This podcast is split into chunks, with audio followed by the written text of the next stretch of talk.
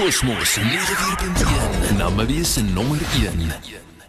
Dit sal 'n geweldige impak hê op die uh, reproduksie eintlik van die veld. En dit is vir ons baie belangrik dat die reproduksie vermoë van die veld in stand gehou moet word. Klimaatsverandering en navorsing wat daaroor gedoen word, gee vir ons 'n prentjie, maar terselfdertyd is ons ook besig om dit teen te werk met ander navorsing in terme van die gebruik van tegnologie. Nou As hierdie goed twee goed bymekaar bring, dan dink ek kan ons beter bewapen. Ek wil amper sê meer bemagtigend besluite neem. Ek sien weer navorsing wat gedoen word oor vermoëns om weer patrone te voorspel, maar nog verder met behulp van tegnologie te kyk wat op grondvlak aangaan. Ja, ons moet kennis neem van die moontlikhede van klimaatsverandering. Terselfdertyd moet ons ook die tegnologie omarm wat ons bemagtig om die besluite te neem om dit teen te staan. En dis 'n balans wat ons moet vind.